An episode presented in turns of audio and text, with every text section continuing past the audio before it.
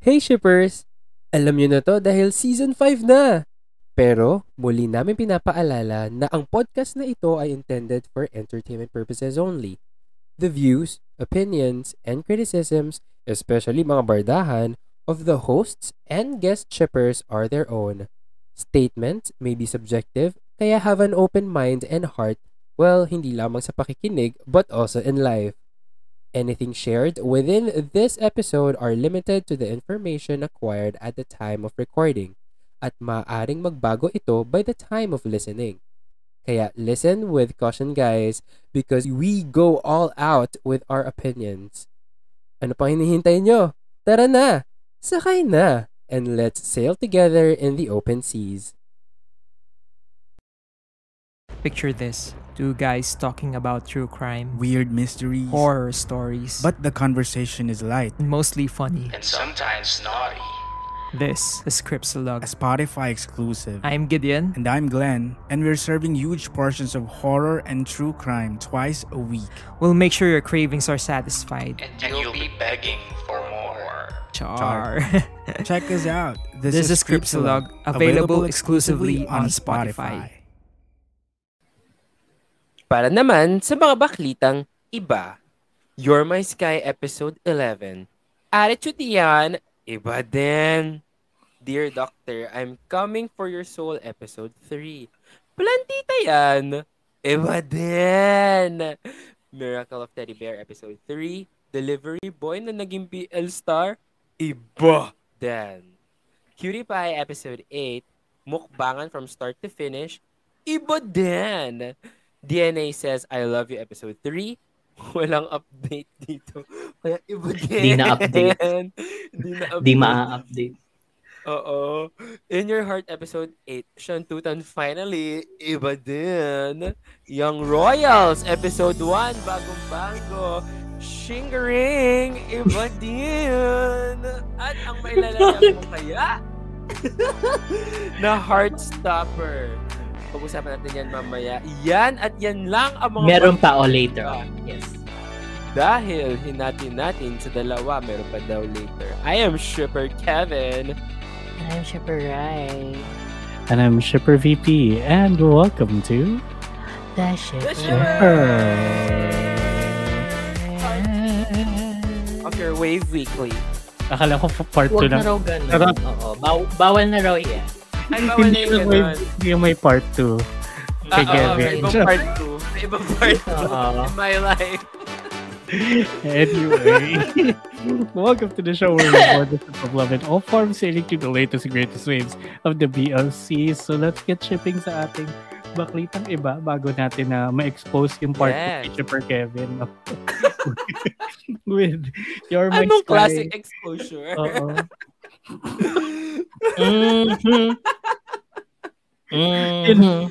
Yung nagno-notify sa cellphone. Yung nalalagay sa contact. Yung tinatawagan ng isang kagawaran ng gobyerno. Especially ng kagawaran ng kalusugan. Ng LGU? Tara na. At least, diba? You're My Sky, Episode 11. Ay, ako pala to. Sa'yo yan. Ikaw pala yan. Oo, take your time na for exposure. I think that's, brain fog again. Number 2. I'm still Back again. Back again. All stars come through. Hindi, ang dami kong bubog dito, Ham, sa episode 11. So, parang... Wait, penultimate na ba yan? Penultimate na. And the story only focused on Fa and Thorn, yung basketball. So, kaya ka na-disappoint. Wala yung Omando. Oo, wala yung problematic. Ano ba yan? Tatlo na kayo storya. Hindi, ang pinaka-issue dito is si Thorn.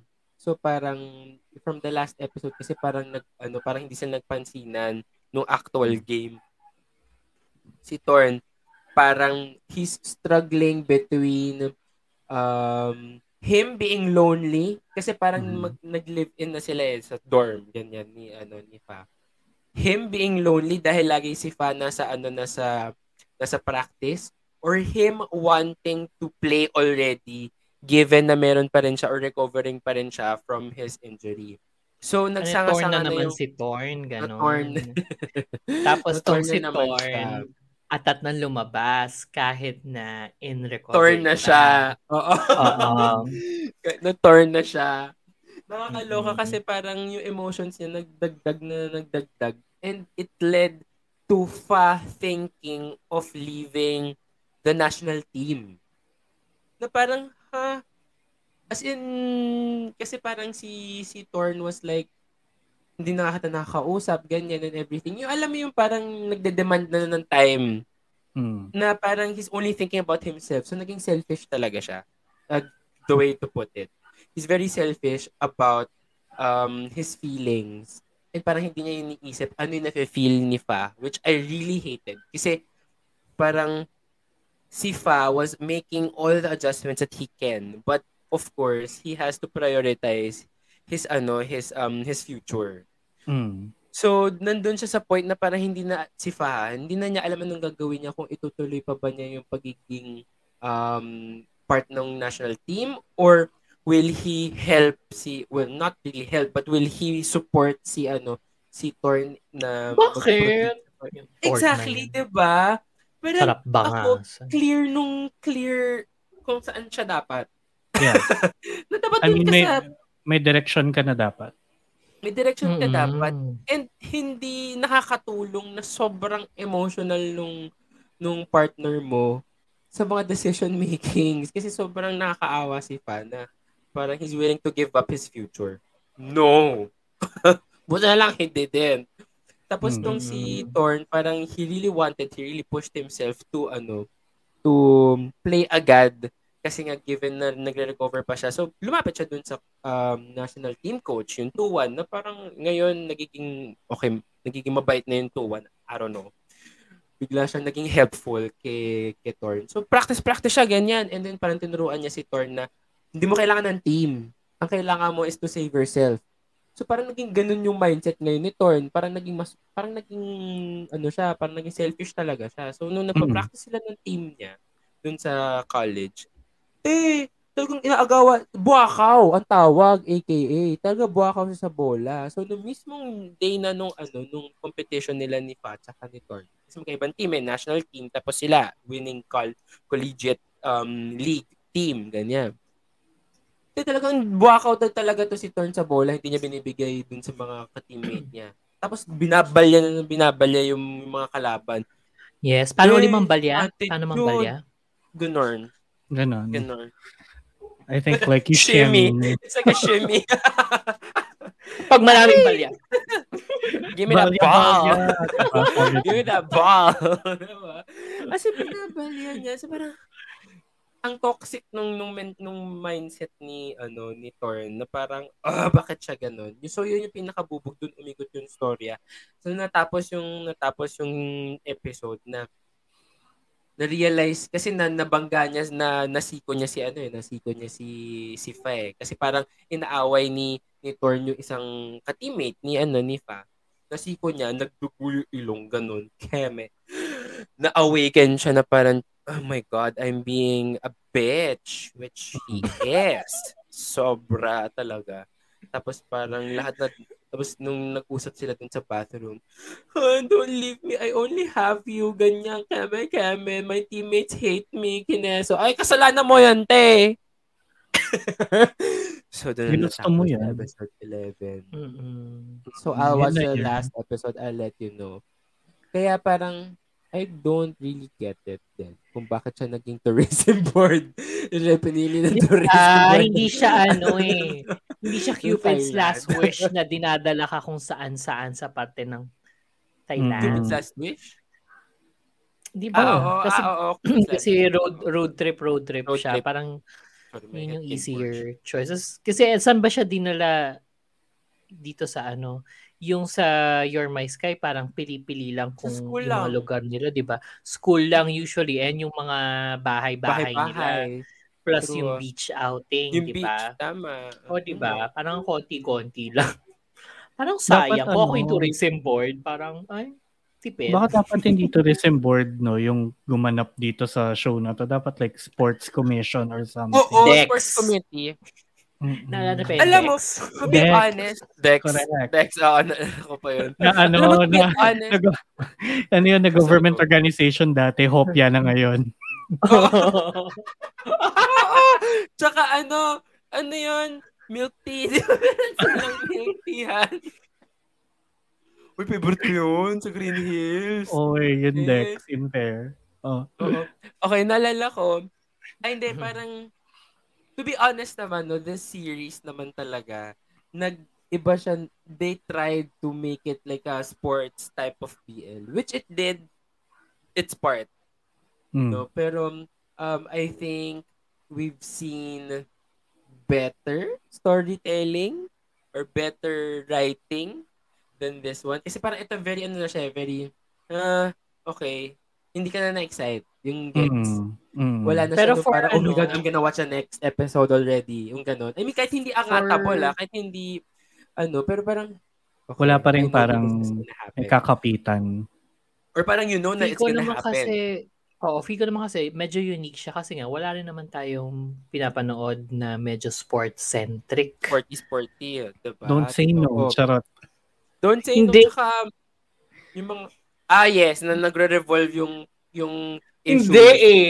Hindi. Within the sports concerns. Which yung ngayon, actual sport. The actual sport. Oo, yung actual sport na BL, na tinamo sports science yung course, ganyan. Maraming sports science na major na mga BL characters. Oo, maraming BLs din na nag-feature ng sports kasi sa school, ganyan. Pero wala, I think eto na nga, don't say no na nga yung pinaka. Like parang kinuha niya talaga yung, close, yung pinaka malawak ang sa sports. And then doon yung mismong central or focal point of the issue. Na if I'm gonna go through with this national team or not. Yung mga ganun. So I think yung main couple din talaga si si Thorn sa si Fa. Sila kasi yung first episode, sila rin talaga yung major, di ba? Oo. Sila talaga yung may backstory. Yes, may input ako kasi yun lang yung napanood ko. Oo naman. Ito na after, ganun. Mambabalya din ako. Yun. Maganda. I mean, maganda siya in a sense na iba. Nga kasi. But right naman. I guess, but I guess na we wanted, well, it's me. I wanted more drama. More problematic drama. Pero yun. Pero sige. Speaking of iba, abangan mo na lang din pala kung paano yan matatapos, no? Balita mo na. Oo, tapusin mo na yan. So, okay naman siya na-post. Ito yung kakaiba na in fairness, kapit na po kami, mga kaibigan. So, may potential talaga siyang iangat sa baklitang iba, sa nagbabagong baklita, no? Yeah. Dear Doctor, I'm Coming for Soul. So, Dear Doctor, I'm Coming. For soul. I'm coming for soul. In fair, pwedeng pa-rollback lang ako dun sa episode 1 and 2 kasi in fair. Go! Kasi yun yung hindi masyado magandang episode 3 eh. Umabulan tayo, diba? So, nung pinapanood ko na yung episode 1, parang, okay, gets ko yung kinikwento ni Rai na I got the very enticing story of like I got the Lito Atienza outfit. You got the the City of Angels. Yeah, and like the the K-drama feel ganon. So andyan gets it. Tapos nung andyan yung kwento para ay in fair, okay, sige, nice, may kakapitan tayo. Tapos bigla siya nagda-drop ng hints to where the story could be. Like yung cliffhanger na episode 1 and 2 or 2 and 3 ata yun. Yung medyo naging magkapit-bahay na sila and all, ganyan. Yeah. Tapos nagkakainan na sila ng cheesecake. Oo, nagkakainan ng cheesecake. Yeah, like, you promised you're gonna eat my cheesecake. Ganyan. So, nagkainan sila ng cheesecake. Oo, din naman. Oo, diba? Oo, magkainan sila ng cheesecake na maasim kasi may lemon. Kasi it's lemon cheesecake. You're true. Actually, So, tuloy na Mary Grace meron yung key lime pie nila. Key lime pie, saka yung lemon bar. Na by the way, singit kwento lang. Di ba nag-dinner ako with friends, college friends nung weekend. Mamo. Tapos nag-Mary Grace kami after. So, very tita of us. Nag-Mary Grace kami after. So, parang like drinks lang, coffee or whatever. Tapos, sabi ko, order ako ng lemon bar. Tapos sabi niya, sir, wala na po. Yan lang po yung naubos namin. Sorry na. It's the best. Sara na kayo. Yung branch na yan. Magsara na kayo. Huwag yun sa BGC yun. Malaki yung branch. Anyway, ayun. So, di ba, nagkakainan na sila ng cheesecake ng isa't isa. Tapos, biglang may pa cliffhanger na nagkita na ba tayo before? And then, nag-make sense yung mga clues from before. Nag-make sense yun. Oo, yung mga flashback.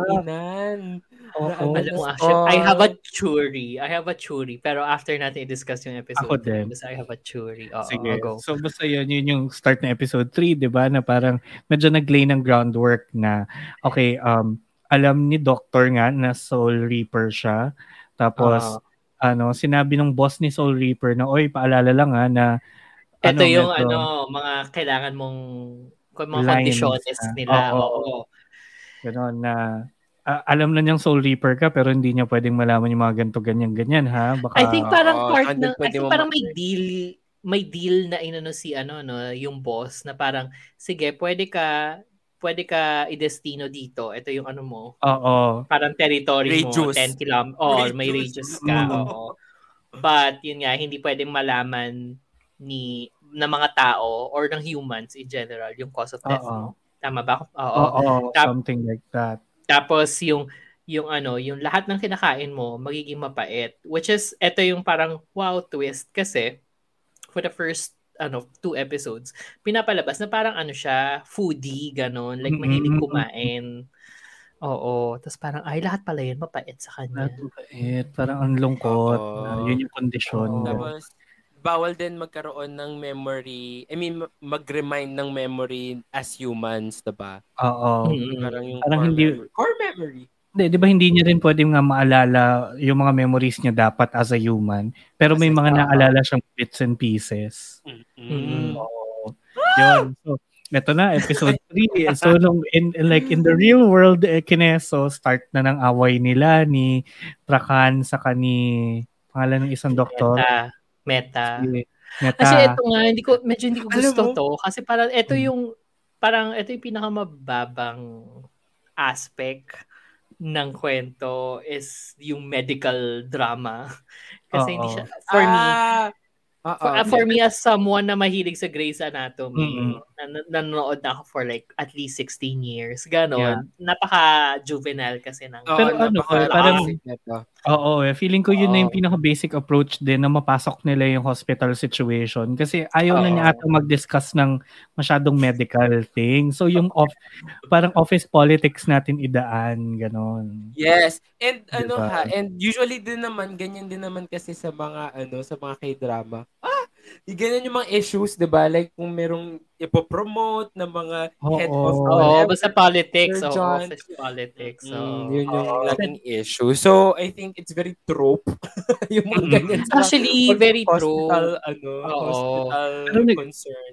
Nagigets ko yung hinahanap ni Rai kasi parang Hospital Playlist pinapanood ko din. Tapos it's very Grey's Anatomy, make it Korean. Ganon. Okay. Iba yung... Okay. May medical aspect talaga. Ang dating na baka juvenile din talaga. Even yung office politics. Kasi like, kunyari, chief of surgeon ang pinag-aagawan nila, di ba? Like, sa Grey's Anatomy kasi parang nagkaroon ng parang over the course of 16 years, mga 5-6 na papalit-palit ng issue. So parang meron din kasi silang politics. Eh dito naman, parang idadaan nila sa di ba? Parang matter of contest.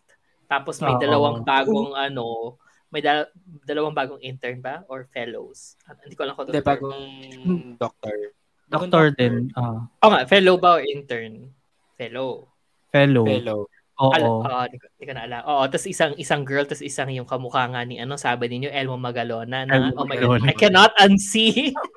I cannot unsee. Sobrang Elmo Magalona. Pagpasok ko, kakanta ba siya? Pero sila yung side couple siya sa kasi nurse. Si nurse, mukha nga sila. Oh, pero napaka-mean niya dito. Like bagay yung personalities nila ni ano, ni Meta na ano parang Machiavellian. Machiavellian. Can I just say Epal na lang. Either Epal. Can I just say though, si Meta, gustong-gusto ko siya dito.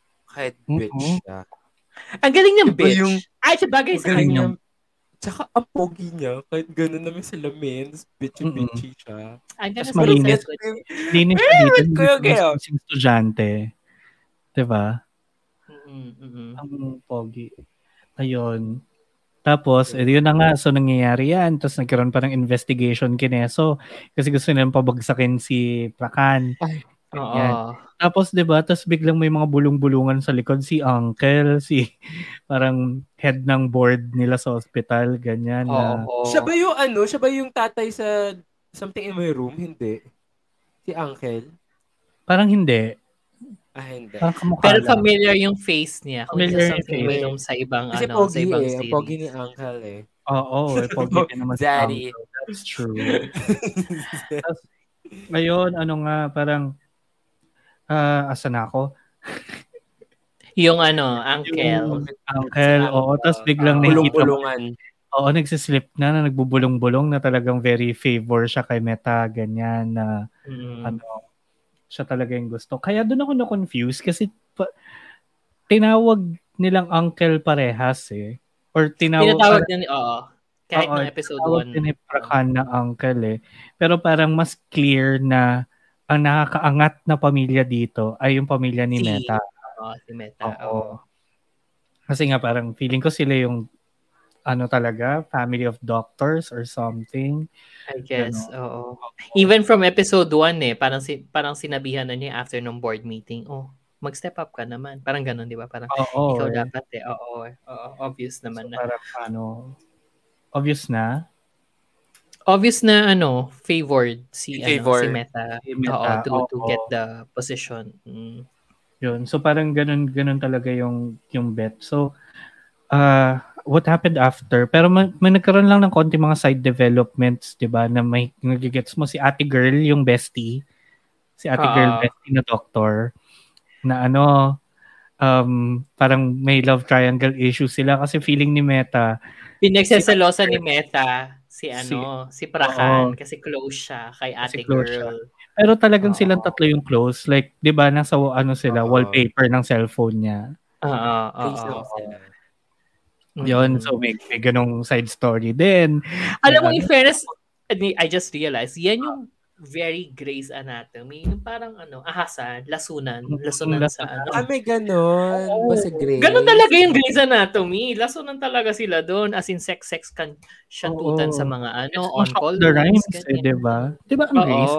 Oo, yeah. Yun talaga yung nature ng Grey's. Dito parang siguro medyo light. So, yun nga. Diba? Si Meta gusto si Ate Girl. Si Ate Girl, sino ba gusto niya? Hindi naman clear o parang wala pa. Hindi, pinakita na gusto rin niya si Meta, pero nagmumukhang si Prakan yung gusto niya kasi sila yung parang bestie-bestie na super close. Oo, tama. Kasi diba tapos yung wallpaper, sinumpa nga niya, tapos sabi niya, wala naman akong lugar para sa'yo. Oo, tapos si nurse, obvious na gusto si Prakan din kasi niyayaya lumabas, ganun. Kaso tina-turn down. So pag tina-turn down yung mukha niya, lumong-lumo, ganun. Tapos si Prakan, wala pa naman siyang like ano, no?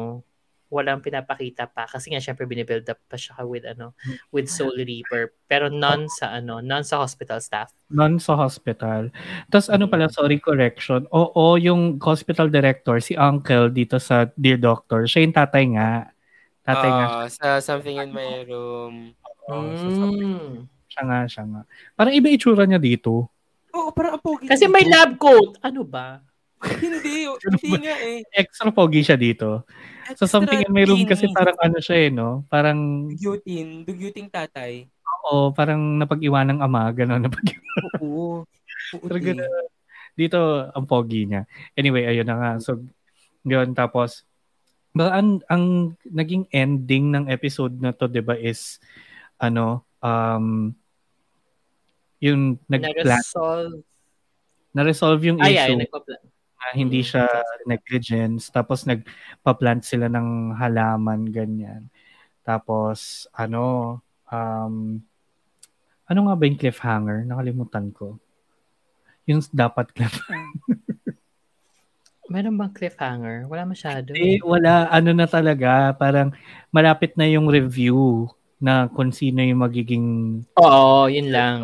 Yung head of surgery. Mm-hmm. And dito sa episode na to, parang supportive friend lang talaga ang role ni ni Soul Reaper. Si B88 ba yun? Yes, may code name siya, di ba? Si B88. Like, parang, di ba... Ano nangyari yun? Lumabas dun sa parang pantry ng mga doon sila nag-usap, di ba? At one time, tapos sinabihan ni Prakan na parang ba't ka ganyan, nanggugulat? Ba't ka nag-teleport? Ba't hindi ka pumasok na lang ng normal? Kasi kaya mo naman. Tapos sinabi niya, kung normal akong tao, hindi nila ako papapasukin doon kasi for staff only yun. Oo. Tapos, may scenes na yun, nasa rooftop ba siya? Oo, nasa top floor. Tapos doon sila parang nag-heart to heart. Tapos parang sort of pinakiusapan. Sort of. Kasi medyo pa rin si Prakan, parang tingin niya, madali lang for soul reapers not to collect souls. Kasi ang pagkakaintindi kasi ni Prakan is, pag nandun sila, may mamamatay. Hindi niya nagigets na meant to happen na talaga yun. Oo, ibig sabihin, wala na talaga sila din magagawa. Mm-hmm. Oo, tama naman. Or, hindi natin alam, malay natin, may episode na baka mag-agawan sila ng soul. True. Parang, dahil magaling na surgeon si Prakan. Nababawi niya yung Tapos ba? Ito nga. Tapos may churi ako. Ayun nga. Ito nga. Marami akong kinaka-excited. Game, simulan natin ang churis. Oo. Kasi diba, hindi ko naman ito nakwento din before. But meron kasing scenes na parang kunyari nagda-drive si Prakan. Sinakay niya si diba?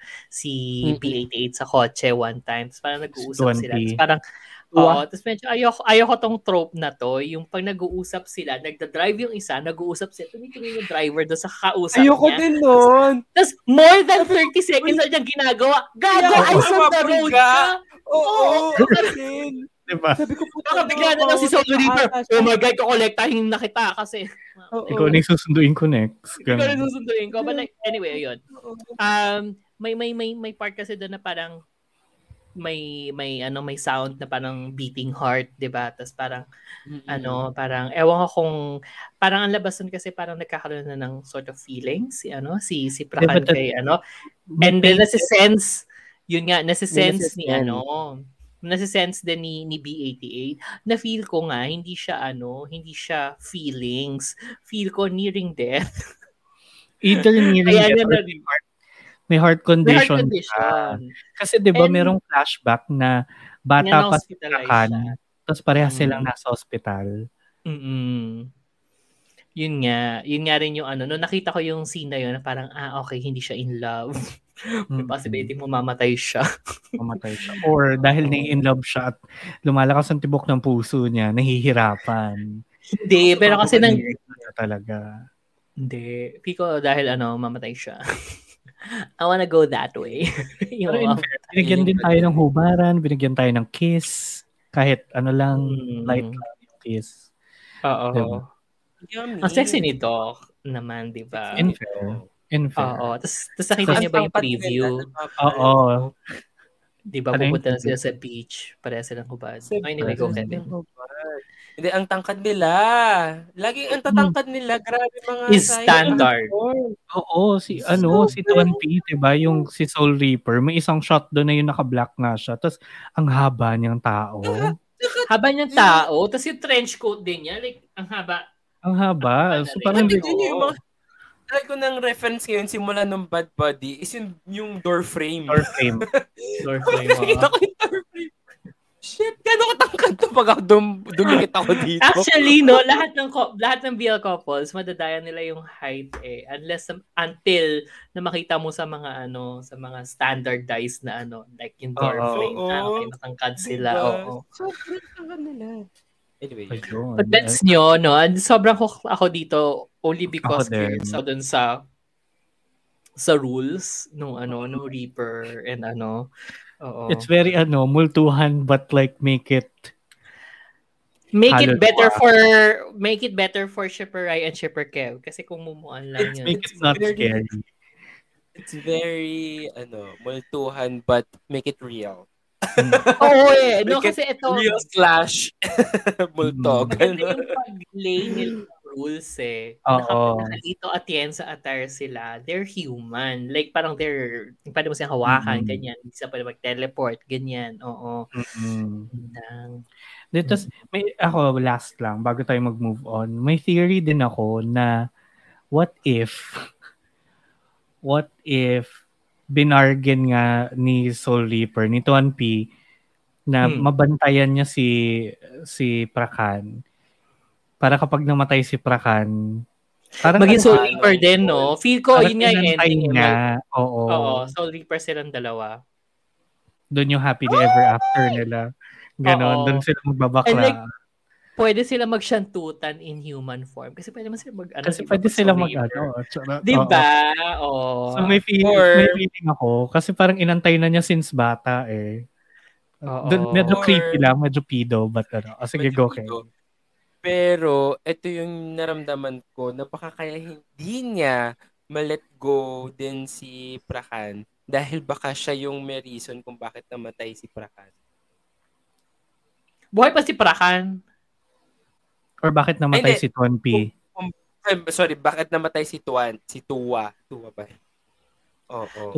Organ donor si ano? Tuwa P.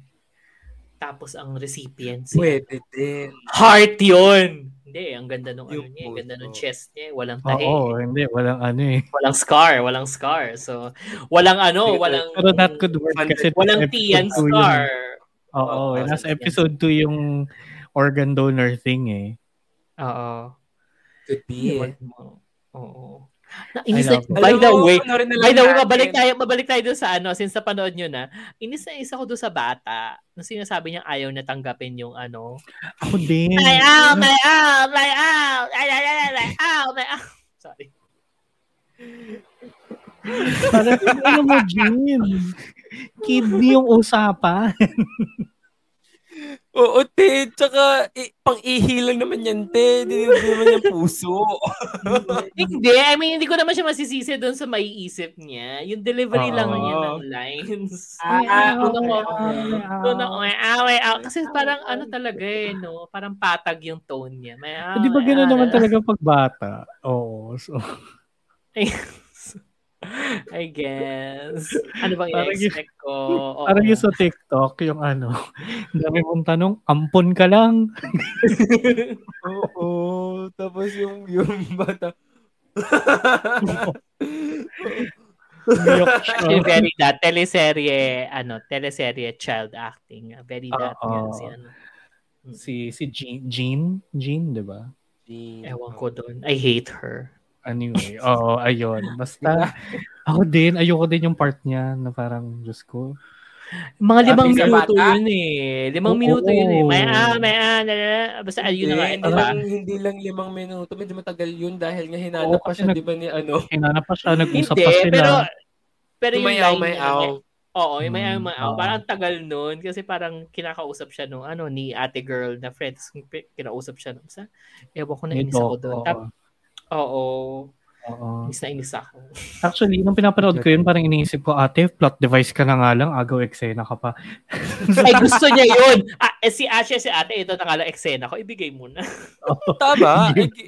Best child actor na to. Di ba? Hindi para. Kapabol ba siya FAMAS? Tama. So, anyway, sige, abangan natin. Ako na-excite na ako. Exciting. Oo. So, bali next week, ano na siya, abangan na siya sa ano ating nagbabagang baklita, yung ano, Dear Doctor, I'm Coming. For soul. Para clear. Oo. Hindi, maganda siya. So, guys, panoorin nyo na rin. Kung hindi nyo pa pinapanood, mapapanood siya sa iQiyi. Tama, di ba? Oo, tama. Ahead by 1 episode kapag VIP ka. So, go nyo na yan. Ichi, baka naman Diba? Oo nga. Palibre ka naman ng VIP dyan. Mm-hmm. Anyway. Pumagay tayo sa mga listeners, diba? No, Oo. Tama. Diba? iQiyi, WeTV. Huh? Alam mo, may mga awardan din sa atin ng FAMAS. For what? For a lot of design. Charot. For a lot.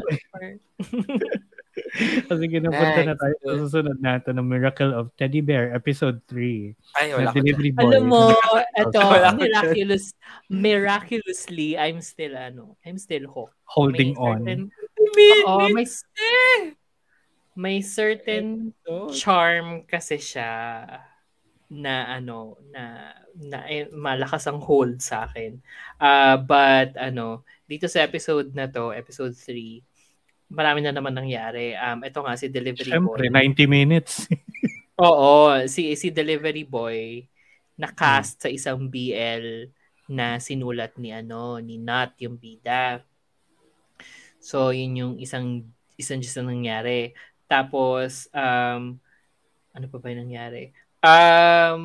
Usually kasi, yung mga past episodes, pag umaalis kasi si Nat, binibigyan siya ng nanay niya ng lunchbox, lagi, ganun. Kahit tapos yung lunchbox, pinapambigilan ni Nat sa mga office mates niya. And ang kumukuha lately, yung isang girl na patay sa kanya, ganon.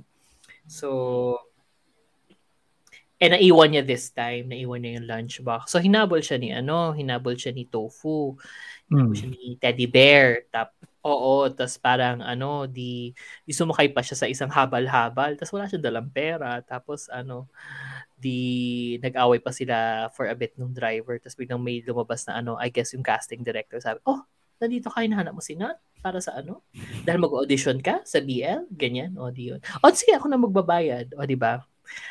Tapos yung parang boss ni Nat, parang na-frustrate kasi ang chararat ng mga nag-audition. At pag nakita nyo, may... Hindi naman. Actually, hindi. Hindi lang sila maputi. Hindi lang sila yung... Yung standard for Asian... Supposedly. Tapos nakita si Tofu. Nakita si Tofu. Tapos parang, nabuhayan si director. Parang, sige, ilagay yan sa harap na camera. I-audition siya. Kaso, apparently pala si Tofu, since... Teddy Bear nga siya before at naging tao lang din recently. Hindi siya marunong magpalit ng damit. Okay. So may eksena doon.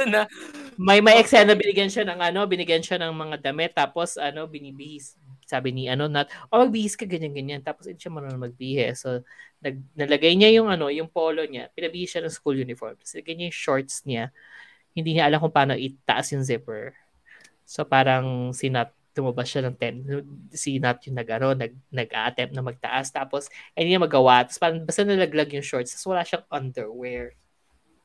So parang nagkaroon ng indecent exposure. Tapos, di nagkakaroon ng dito binuild up yung nila, yung parang chemistry nila. Parang, anong tawag doon sa shoot? Na parang test na shoot? VTR? Parang, basta nilagay lang sila sa test shot. Sa... Oo, okay. So, nagigil sila sa sa harap ng camera, tapos parang stand-in si si Nat, ganyan. Stand-in si Nat, tapos si ang mag-act si si Tofu. Tapos syempre si since kamukha nga siya ng first love ko ni Nat. So parang medyo may nasi-stir up na feelings, ganyan. But after noon, parang dinala siya sa mall para maghanap ng sepilyo saka ng damit and everything. Kasi, the whole time na magkalapit yung mukha nila ni Nat habang tinetest shot, bad breath na pala siya, o parang ganun. Tas pa, hindi niya alam paano mag-toothbrush bilang dati. Hindi niya kasi alam. So yun, so dinala siya sa mall. So yun, may eksena sila doon. Tapos yung isa naman, parang, di syempre yung boss parang, saan pumunta si Nat? Saan pumunta yung anong gagawin ko dito? May casting tayo ngayon pero wala na pumapasok na mag-audition. Tapos sabay pasok yung yung delivery rider na i-prepare doon sa isa pang ka-office mate ni Nat.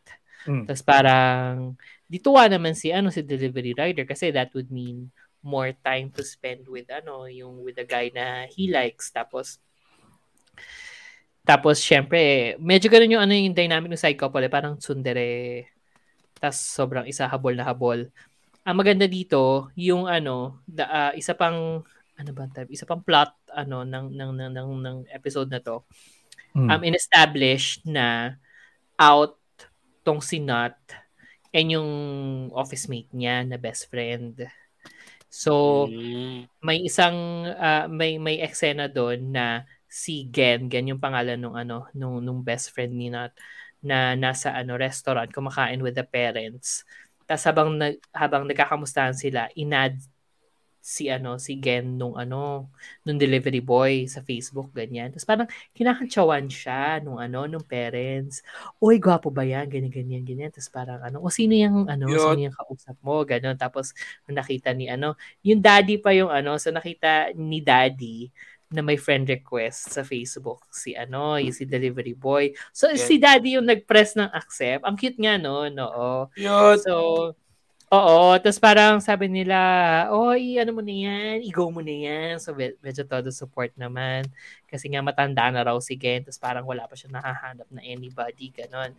Tapos, si Nat naman, since patay na patay nga sa kanya yung isa pa nilang office mate na girl, nalaman niya na na may ginagawa ng BL, BL series si Nat. Tapos parang sinabi nung nasabi nung boss nila na parang sort of biographical siya. Parang nalingat si ate girl, biographical. So ibig sabihin, oh my God. Oo, tapos parang sirang-sira yung mundo niya kasi kasi bakla pala yung si boss.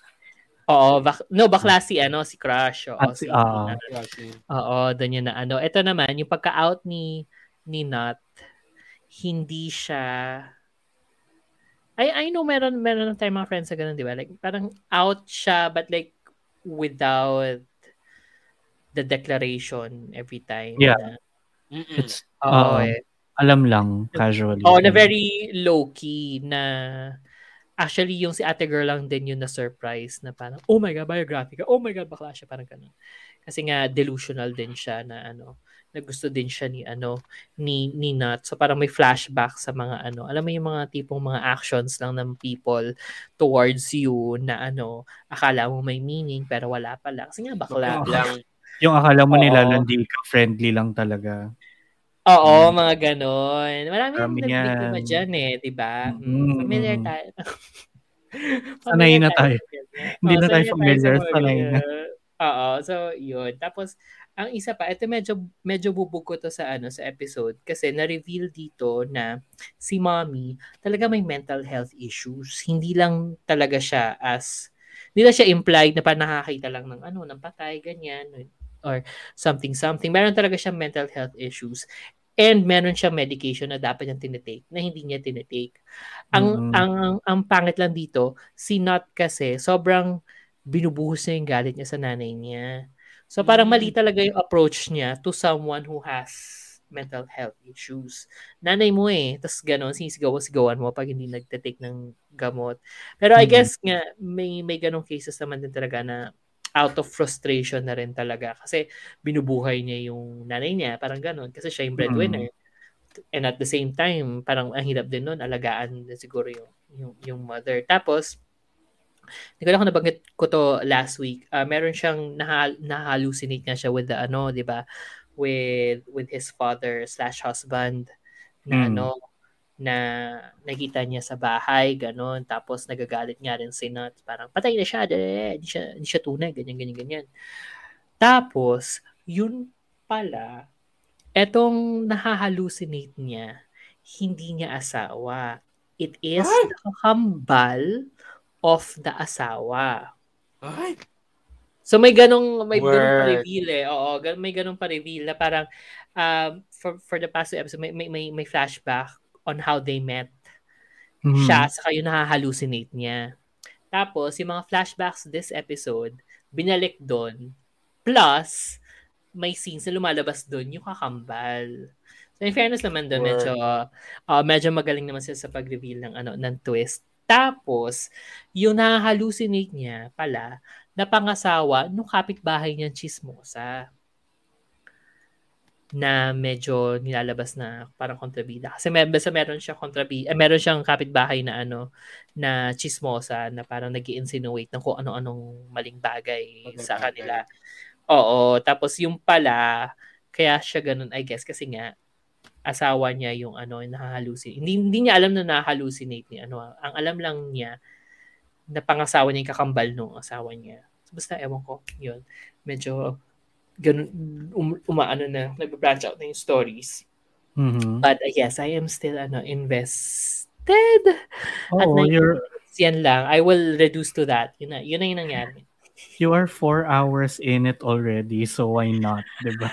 I know, right? But better for background. Mm-hmm. Ito.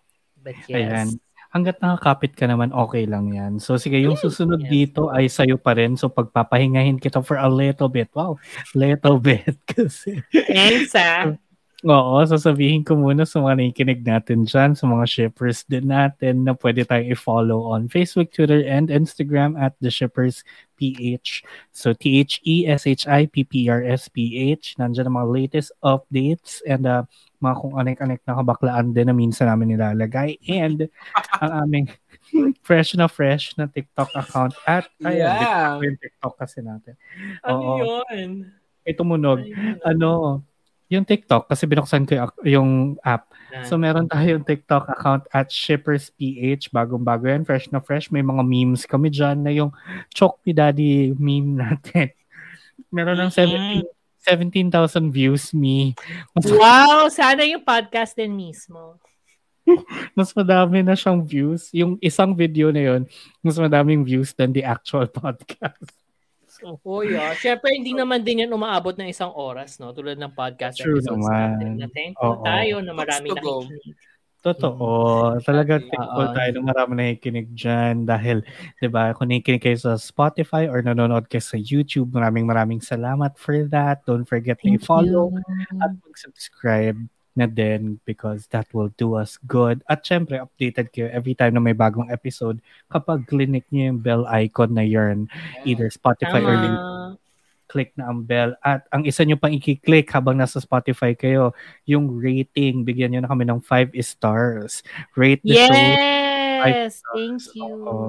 So sa 28 na nag-rate sa amin, maraming salamat dyan. Yay. Sana dumami pa kayo. Diba? Ayun. So, ang next natin, tuloy tayo sa baklaan with Cutie Pie, episode 8. Cutie Pie!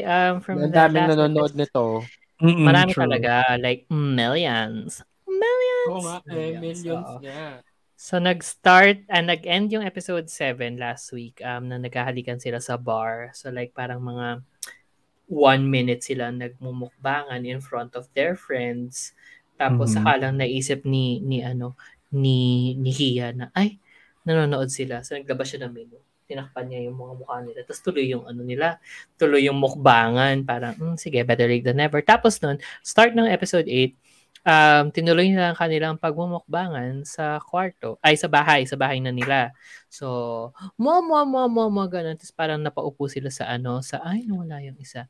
Napaupo sila sa couch. Tapos, sort of nagkaroon sila ng ng heart-to-heart moment / asking for consent.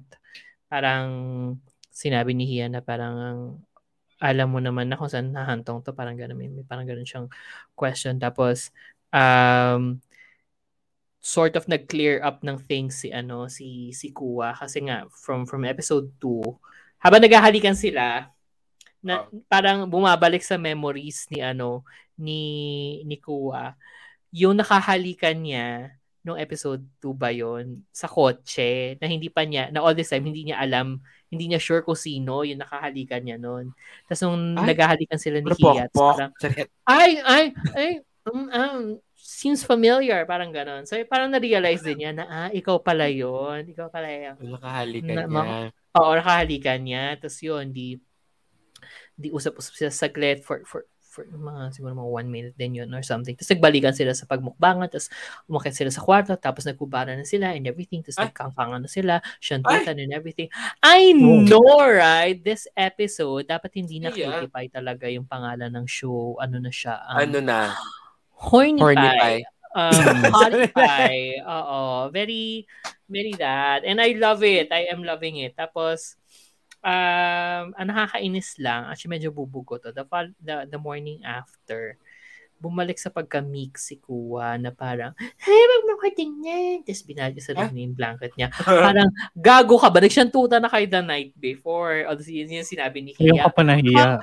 Oo, nakita ko na yan. Ngayon ko pa nahiya. Sabi niya, may ilaw kasi. Saka maliwanag na. Okay, girl. Oh, yun. So, yun yung ano. Ang nagustuhan ko dito, parang after nung ano nila, very sweet moment. So, parang litong-lito si Kuwa. Tapos parang, ano ba ang nangyayari? Bakit nga siya nag-180? Parang ganon all this time. So, ang ginawa niya, nag-confide siya to two different people. Una, doon sa may-ari ng bar si Perth. Nung sinabi niya na parang ganito yung kalagayan ko, na parang hindi ko pa rin sure kung ano yung intentions niya, ganyan.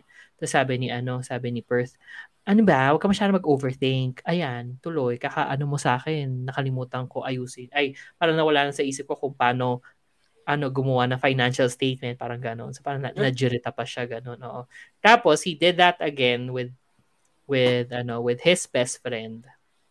Tapos parang nung nag-confide siya, sinabi ni Condiao na parang worried ka ba na baka may ulterior motive si Hiya dyan or parang basta something else. Basta naging good friend offering advice. Tapos parang ganon. Tapos yun natin, yan.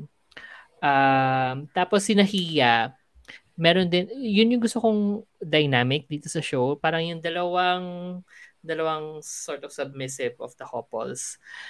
Nagko-confide sila with each other and the persons that they love. So sina Kuwa saka sina Kondiao. Tapos yung mga Hiya, nagmamaritesan din. Oo, nagmamaritesan din yung mga Hiya. Yung mga Hiya nagmamaritesan, yung mga taong walang Hiya, walang hiya sa pangalan. Tama. Walang hiya sa pangalan. Okay. No, nag-uusap, nagko-confide din. So parang nakakatawang dynamic din. Besties, ganon. Actually, ganun naman talaga, di ba? Parang halimbawa, I don't know, exactly. I mean, in real life, parang kung halimbawa pareho kayong yung submissive, ganyan, or pareho kayong dominant, whatever. Hindi, basta, I think sa group of friends. Or sa friends, meron talaga oo, di ba, nagko-confide naman talaga kayo sa isa't isa. I mean, kami siguro ni Ray, kung may jowa kami, nagko-confide din naman kami sa'yo. Ganon, di ba? Pero wala so... Nag-pause talaga. Bakit may pause? Meron ba akong hindi alam? Charot. Hindi, wala. May jowa ka, Ray? Charot. Ha? Ako wala. Wala din ako. Eh, ikaw? Sure ba tayo dyan? Anyway, ito parang bihira nga kasi sa mga BLs na nagko-confide yung dalawang couples. Kasi nga, oo, dalawang, but like same personalities. Oo, sa isa't isa. Tapos lahat sila yun. Ganun ka-intertwined na kanila mga buhay. Tapos, after niya makipag-usap, si Ray, pumahawak sa dibdib. Alam mo, parang very, as a proper girl. I'm a proper girl. Nabasa siya. Bakit tayo susumot pagdadampot yung gano'n. Ganun ako.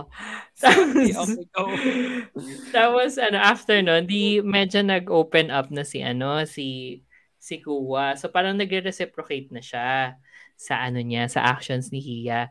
So, nag-prepare siya ng dinner, ganyan. Tapos, kakadating lang ni Hiya from meeting yung other Hiya. Oo, tapos dumating siya. Tapos parang, tinanong ni Hiya, gusto mo na bang kumain o mag-shower muna? Tapos sabi ni Hiya, pwede, Hindi, sabi ni Hia, pwede bang both? Ay! Iba yung kakainin niya sa shower or isa-shower siya kapag makain. Ayun na nga, horny pie. Tapos doon natapos yung episode, nagmukbangan pa rin sila. In fairness, the whole first part, ano rin siya, di ba? The usual, the BL na divided by 4 sa YouTube. The whole first part, yun nga, syantutan and mukbangan nila. Tapos, part 4 of 4, doon din nagtapos, ay parang, okay, yes. It ends. This works, gano'n. Oo. I mean, go. But like may underlying emena na parang may mga scenes kasi na sinundot na ano, na parang yung properties. Oo, may properties si ano si Kuwa kasi nga siya yung mayaman. May properties sa transfer sa pangalan ni ano ni Hia, and hindi yun alam ni Kuwa na may pag-transfer ng ano ng title. So, I think nagpa-plan sila ng seed implying na baka kaya lang nila pinopursue yung engagement nilang dalawa is because may habol sa ano sa properties. Sa properties. So, yun. We'll see. Oo, we'll see sa mga succeeding episodes. But yes, I'm gonna call this horny pie from here on out. From now on. Yeah. From now on, yes. So, maraming salamat, horny pie. So, from mukbangan, punta tayo sa shantutan. May shantutan sa In Your Heart. Talaga, go. Yun lang yung nangyari. So, confrontation lang sila dahil nga alis na si alis na yung isa. Tapos, parang, so what are we? Nag-kiss na tayo. And then, parang, wala na, shantutan na. Wala na ako naalala dito, pero yun lang. And they were just discussing. Oo, as in, naloka ako kasi parang nag-flashback lang nung from previous episode. And then kung paano lang sila after na nag-usap si Mom tsaka si Chang-i, parang ano yung nangyari after that. So sinundo pala siya ni Ling, tapos parang wala lang hawak-hawak sila ng kamay, tapos habang tumatakbo sila palayo dun sa Mom. And then parang nag-usap lang sila ng nang gagawin during the summer at during the vacation. Tapos nga na inopen up nga niya na na pinapapunta siya doon ng nanay niya, pinapasama sa kanya yung nanay niya, pero ayaw niya. And then meron lang scene doon, meron lang cut to another day, yung lola ni Chang-i sinasabi na, hindi, gusto ko na sumama ka doon sa mami mo kasi syempre nanay mo yun, saka saka mas importante na nandun ka sa kanya. So nagbigay yung lola ng parang credit ng card, ng debit card, nandun daw lahat ng nagsisave daw yung lola niya para sa kanya for his future. Doon naman ako na-touch. And then ngayon yan, so napaalis na si Chang-i, doon na nagkaroon ng confrontation, keme-keme. So after nung halika na yun, Shipper Rai, kung napanood niyo yung first episode, nung shantutan sila at doon na natapos. Yes, and it was very hot. Yeah. It was very hot. It was very mapawis. Wow. Just like any Chinese BL. Oh. Hindi nga summer, actually winter eh. Pero mapawis. Because of the steaming. Ganun ka, rigorous. Rigorous. I love that. Okay, next. So, mapunta tayo from shantutan to Shingeran. Ay! Yes! Okay. So, si Shipper A ang nagsabi nito, diba sa atin, uy, panoorin niyo yung Young Royals. And then, pinapanood na rin pala ni Shipper Rai. So, tapos parang... Na. Tapos na nga niya eh. Ako nga, inuunti-unti ko kasi syempre mababaliw ako, diba? Baka kwento ko lahat sa inyo ngayon. Ngayon din. Episode 1. So si Prince Walam. Si Prince Walam ay parang nagkaroon ng issue ng scandal. Well, it's more of a bugbugan scandal sa isang bar. May sinapak siya, na makipagsapakan siya sa isang bar, tapos nag-blow up yung scandal. So, nag-blow up yung scandal. Alam mo, bilang you're part of a royal family, dapat talaga hindi, you know what? Rules na, I can pay. Nag-inventing Ana. Ana Delvey. Ana Delvey bigla. Sa royal family nga, syempre, diba, yung image nila yung pinanghahawakan nila, ganyan. So pinarusahan siya, pinarusahan si Prince na dahil sa pinaggawa mo. Yeah. I think yun yung version ng ano eh, ng pag-ground sa kanya. Sinensya sa boarding school. Na, well, doon din naman yun nga yung weird eh, kasi doon din naman nag-school yung mga kapatid niya, yung pamilya nila. So bakit di siya doon pinadala in the first place? Kasi hindi siya crown prince. Hindi siya yung crown prince. Hindi siya yung heir. Oo, hindi siya yung heir. Oo nga pala. May kapatid pa siya, oo. So yun yung crown prince, yung kuya, which is very, very cute. By the way, papa niya, si Prince Eric. Prince Eric is like Prince yung name na yun. Oo. Ano? Tapos, oo, very Prince nga yung name na yun, di ba? Very Ariel. So ikaw yung Ariel?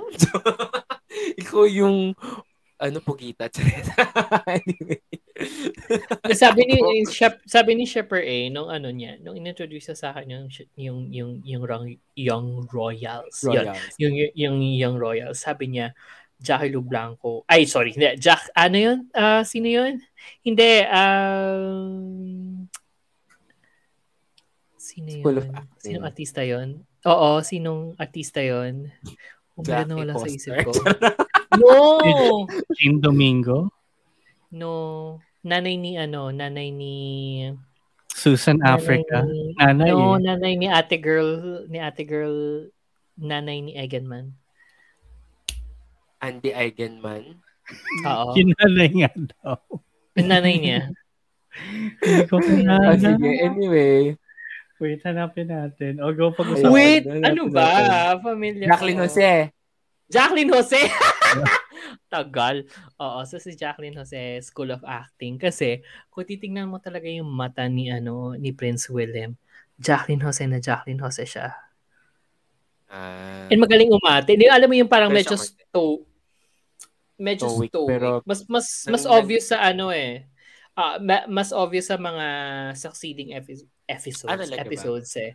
Oo, mas lalabas na kasi episode 1 pa lang namin napapanood mo. Anyway, so yun, yung mata na acting. Alam mo yung kaya niya maging stoic pero kaya niya maglabas ng emotion. Very Jacqueline Jose nga. Oo, ba't ako Jackie Lu Blanco? Anyway, oo, yun. So yun yung nangyari. So nasend nga siya sa school tapos para binigyan siya ng the whole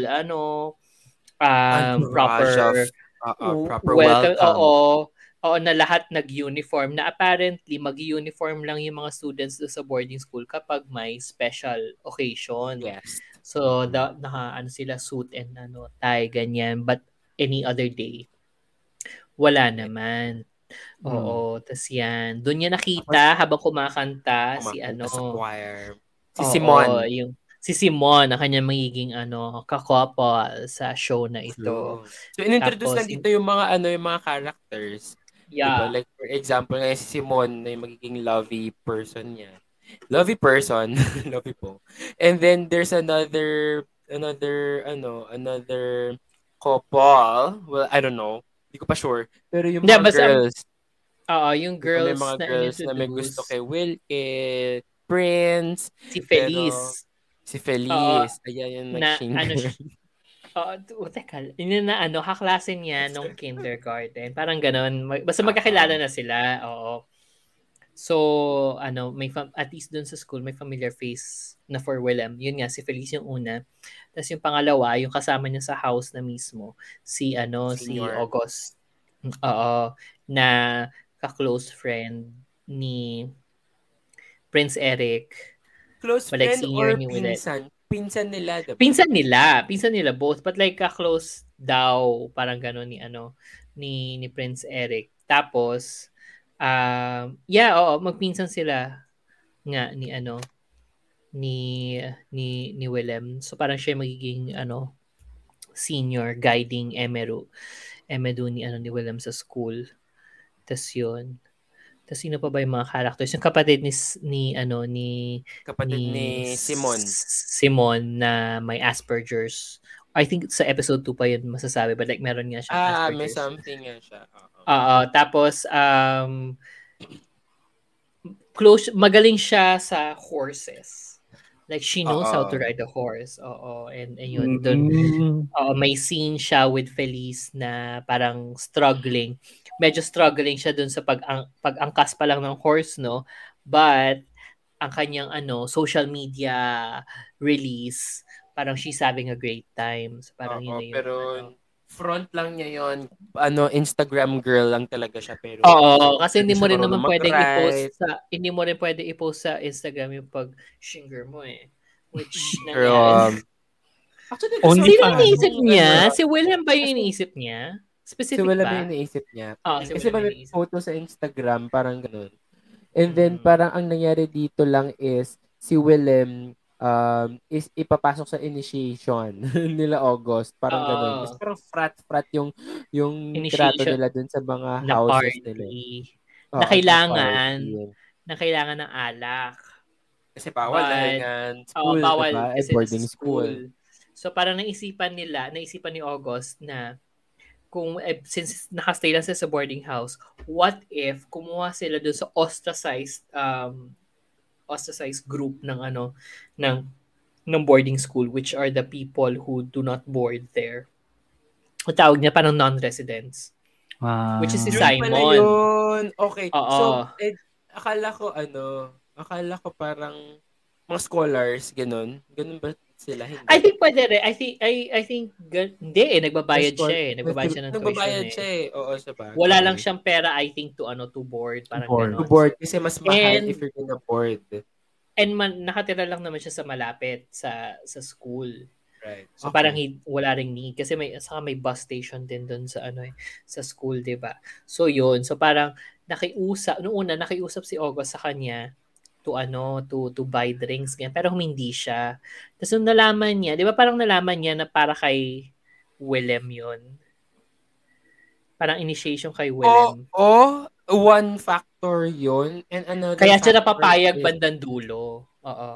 Pero another factor din there is, kasi nga yung para yung sister niya, kasi nga di ba parang nagbabratinela yung sister niya dahil nga parang na parang, and they want to be part of the cool crowd. Parang mukhang binuli sila dun sa dati nilang school eh. Lumipat sila dito sa bagong school kasi na to.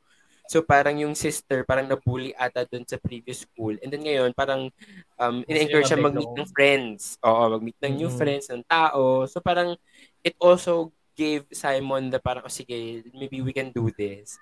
And then apparently yung father pala nila, kasi hiwala yung mom at saka yung dad ni Simon. Yung father niya, nagbebenta ng alak. So, who's the best may person? Pera lang ata. I think may pera lang din ata pambili. Nagbebenta daw. Nagbebenta daw siya ng nagbebenta. I know that you're selling alcohol, sabi ng ganun eh. Well, I don't know. I don't speak Norwegian. Swedish. So, I don't speak Sweden. Swedenism. Pero suki ng IKEA. Ay, hindi ako yun. Yun. Sinasalo ba? Siya yun. Yung may balabag. Di ba meron brat? Ay, gusto ko rin nun. Gusto ko mabalibag. Meron din yung Lerberg. Lerberg. Akala ko kapag hindi ka naligo, magkaka-Lerberg ka. Lerberg. Pag di ka nagkuskos. Lerberg. Anyway, grabe. So yun. So nagkaroon ng initiation, ganyan. And then dun nga nagka-inom-inuman, ganyan. And then si Willem, nakikita na rin niya si Simon, diba? As in, kasi nga, nag-speak up bigla si Simon in one of the classes eh. Na parang about tax. Ganyan. So parang syempre bilang something about socialism na parang bakit nga ba ang royal family ang biggest beneficiaries ng taxes nila as a country, parang ganun. Tapos parang pinoint out niya na kapag mayaman, ito yung tawag, pero kapag may hirap, krimen. Krimen ng ang labas. Pero it's beneficiary whatever. Ayun, kapag ang beneficiary tao, at tawag common na tao, parang welfare lang, parang ganun. Pero kapag kapag royal family, hindi, iba yung tawag, parang ganun. Tapos parang sila nagkaroon ng spark, M&M. Doon na, parang interest si Willem. Oo, sabi ni Willem, I'm interested. Parang, pero, sinabi niya, I cannot talk about politics. Bruno. No, but bilang bilang royal family, parang gano'n, forbidden daw. Oo, totoo din naman. Kasi naman, very political naman yung family niya, no? So, dun sa after nung inom-inom, ganyan, nakita niya na nagkakaroon na ng I-fucking. Doon siya nagkaroon ng I-fuck. Oo. Kasi nagkakatinginan sila dun sa party, ganyan, and then parang nag-usap sila, tapos sabi niya, I'll look for my sister, sabi ni Simon. Ganyan. Ang kuya mo, sinundan naman dun sa backstage, dun sa back room, I don't know, wherever, sa forest. Ganyan. Tapos dun sila nag-usap, ganyan, about life, what are his likes and dislikes, kung masaya ba siya dun sa school. Oo, kung masaya sila dun sa school. Ay, parang dun sila nakaharap ng common ground na they were in a place na hindi sila totally happy about being okay with being there. Oo. Parang ganun. Tapos yun, next episode na. So, yun. So, mag-revolve. In fairness, it's giving me a... it's giving you what? It's giving you what? Ikaw muna. No, ako kasi abangan nyo yung ibang episodes kasi ang ganda ng pag-build up ng chemistry nila. Which is giving you... What is it giving you? It's giving me life. Joke ito eh, parang it's taking me back to my Skins era. Oh, Skins era. Parang may ganun kasi, nga. May pagka-Skins, may pagka-Elite. It's very European. Oo, may pagka-Elite, may pagka-Sex Education. Oo.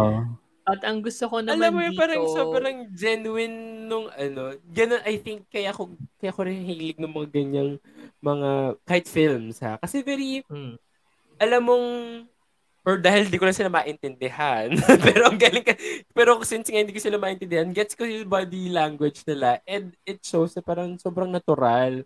Kaya parang sobrang interested ako sa mga ganun.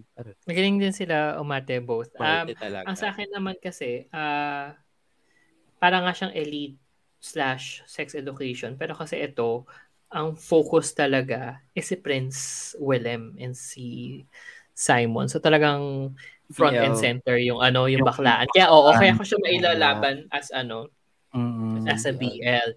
Oo. And etong show na to, may season 2. So, diba the way din naman natin kinategorize si Love Victor. I think ganun din naman siya. Very that. Lang talaga to, very royal-esque lang kasi yung focal point. But, very ganun din siya. Very Love Victor. Eh, parang hindi rin tayo kasi sanay na, i-tag yung Western shows as BL. Yeah. But like, it has the same elements. It has the formula. The romance. It has the formula. Ayun naman yun eh. Oo. We have this na Young Royals, we have yung Love Victor from before, and we have, kung mailalayag ba natin sa sa susunod na linggo, susunod 2 linggo, yung Heartstopper na nasa Netflix din. I know, right? Yeah. I prefer ko na. I practice. Pero yung Heartstopper? Yeah. Ano siya? Alam mo yung pag nag-stop yung heart mo, stroke heart yun. Hindi, heart attack. Heart attack, ibang stroke. Ay, heart attack. Stroke, aneurysm sa utak. Ay, nako! Kulang ka sa pa-lessons ng Dear Doctor. Brain fog. Brain fog. Oh, the brain fog has brain fog. Yung Heartstopper naman, based from a graphic novel na ginawang show ng Netflix. So, pero... Anong lahi? I think UK yung production. But like yun na nga mukhang yung sa trailer may mga BL elements din. And marami naman tayong mga BL na na napanood na based sa graphic novels. Manhwa na naging Sana hindi mag-disappoint. Sana hindi. But best-selling daw the graphic novel. So, we have our expectations medyo mataas na to begin with. April 22. madami-dami tayong i-expect at tingnan natin kung kakayanin pa ba ng shippers yung dami ng ating nilalayag right now. So far, Kerry, okay pa. Yeah. May natatapos naman. Kung hindi siya matapos, malalaglag. So malalaglag, oo. So, tulad ng isang show na ano, you know. Anyway, wag na natin ibalik ang nakaraan. Habang wait, may isa pang mailalayag, probably. Ano? Yung ano, A Star in... Born. Star in Born. Ewan ko ba doon? Mawala ka. Tama yan, mawala yung shipper Kevin. She has brain fog. Star in My Mind. Oo, na nagsisimula na sa GMM TV. We just haven't gotten to it, no? Oo. I'll actually try it tonight. After. Bilang bakasyon naman. Siguro tomorrow. Try ko tomorrow. Ano lang siya, yun nga, parang it's one part of, ano, yung parang combo meal. Combo meal ng GMM, yung Star and Sky. This is the first half. 6 episodes lang daw siya. Mm-hmm. So, we'll see about that. First half lang siya. Oo. At nabasa ko sa tweets ni ano, na ating portside reporter, si Boss Mave. Sabi niya, mas maganda raw to than Enchante. Okay. Edi good. Good. That is good. Oo. Bibigyan natin ng chance yan. I-check natin. Ilalayag ko na siya mamaya. So, malalaman natin. And soon, yan. So, habang nasa ano, kawalan pa si Shipper Kevin at pinag-iisipan mo, Shipper Rai, kung sino ang Ship of the Week mo for this set naman of choices, syempre, gusto lang naman nating i-share na The Shippers ay part ng Bunk Collective. Isang collective ng mga podcasters na fun din pakinggan. Ganun. Wow, fun. Kaya check out thebunkph.com. Bilis umihi. Oo nga eh. Ay, in-expose. Oo, lamig na ako, guys. I'm sorry. Ayan, ganyan kasi kapag naka-round 2 na. Charot. Bunk Collective. So, thebunkph.com para ma-check lahat ng links to all of our platforms as well as yung mga ibang podcast na kasama namin dyan. And, syempre, you can follow them on their socials at Facebook, Twitter, and Instagram at thebunkph din. So, check nyo na yan. So, Shipper Kevin. Sinong inyong ship of the week from our Baklitang Iba set this week? Meron ako. Yung isa lang horny naman. Pie. Sorry, horny pie. Ay, ako. Totoo nga. Yung horny pie na sabi mo. Oo. Dahil end to end. I'm beginning to end. Go. Kayo? Ako, Dear Doctor. Ako tsaka yung cheesecake. Ako tsaka yung cheesecake. Charot. Tapos maasiman yung kumakain. Ay, iba din. Eh, parang gusto ko nga talaga noon. Lemon cheesecake. Although, parang hindi masarap iba yung binagay nila doon, though. Milk tea. Oo, dapat something. Akala ko kape yun. Milk tea. Tapos kung lactose intolerant ka, good luck. Hindi siya. Naman, diba? Hindi ka kakain ng lemon cheesecake at iinom ng milk tea kung lactose intolerant ka. Ay, ako pala si Young Royals for this week. Ay, akala ko ikaw si ano, si Ate Girl and yung shingers niya. Ay, you know what? That's okay. It could. It's a possibility. Feliz and her fingers. Uy, pero gusto ko yung Young Royals kasi nagsiswitch sila to English. Then. Switch? Oo. True. Hindi kasi may isa doon yung roommate ni Feliz kasi from US ganun. US wherever. So kailangan nag-English. Oo, sino yung sayo VP? Sa akin sa Dear Doctor. Oo, Dr. Strange. Sino doon? Reaper. Si Soul Reaper at ako, charot pangarap. No, may pila, excuse me. Ay, sige. Si Doc din pwede. Silang dalawa, si Prakan saka si Tuapi kasi in fair or dahil siguro bininge ko yung 1 and 2 plus diretso ko ng 3. Yeah. So, 'di ba? Posible. Pero gets na dami sinabi sa panonood. Hindi mo na sinabi yung 1 2 3. Oo nga. And then, syempre, ang iaano ko lang yung 1 and 2 kasi yung 3 talaga papanoorin na talaga natin siya. Yun. Pero in there, gets ko the chemistry. It's there. It's palpable. I know, right? Palpable!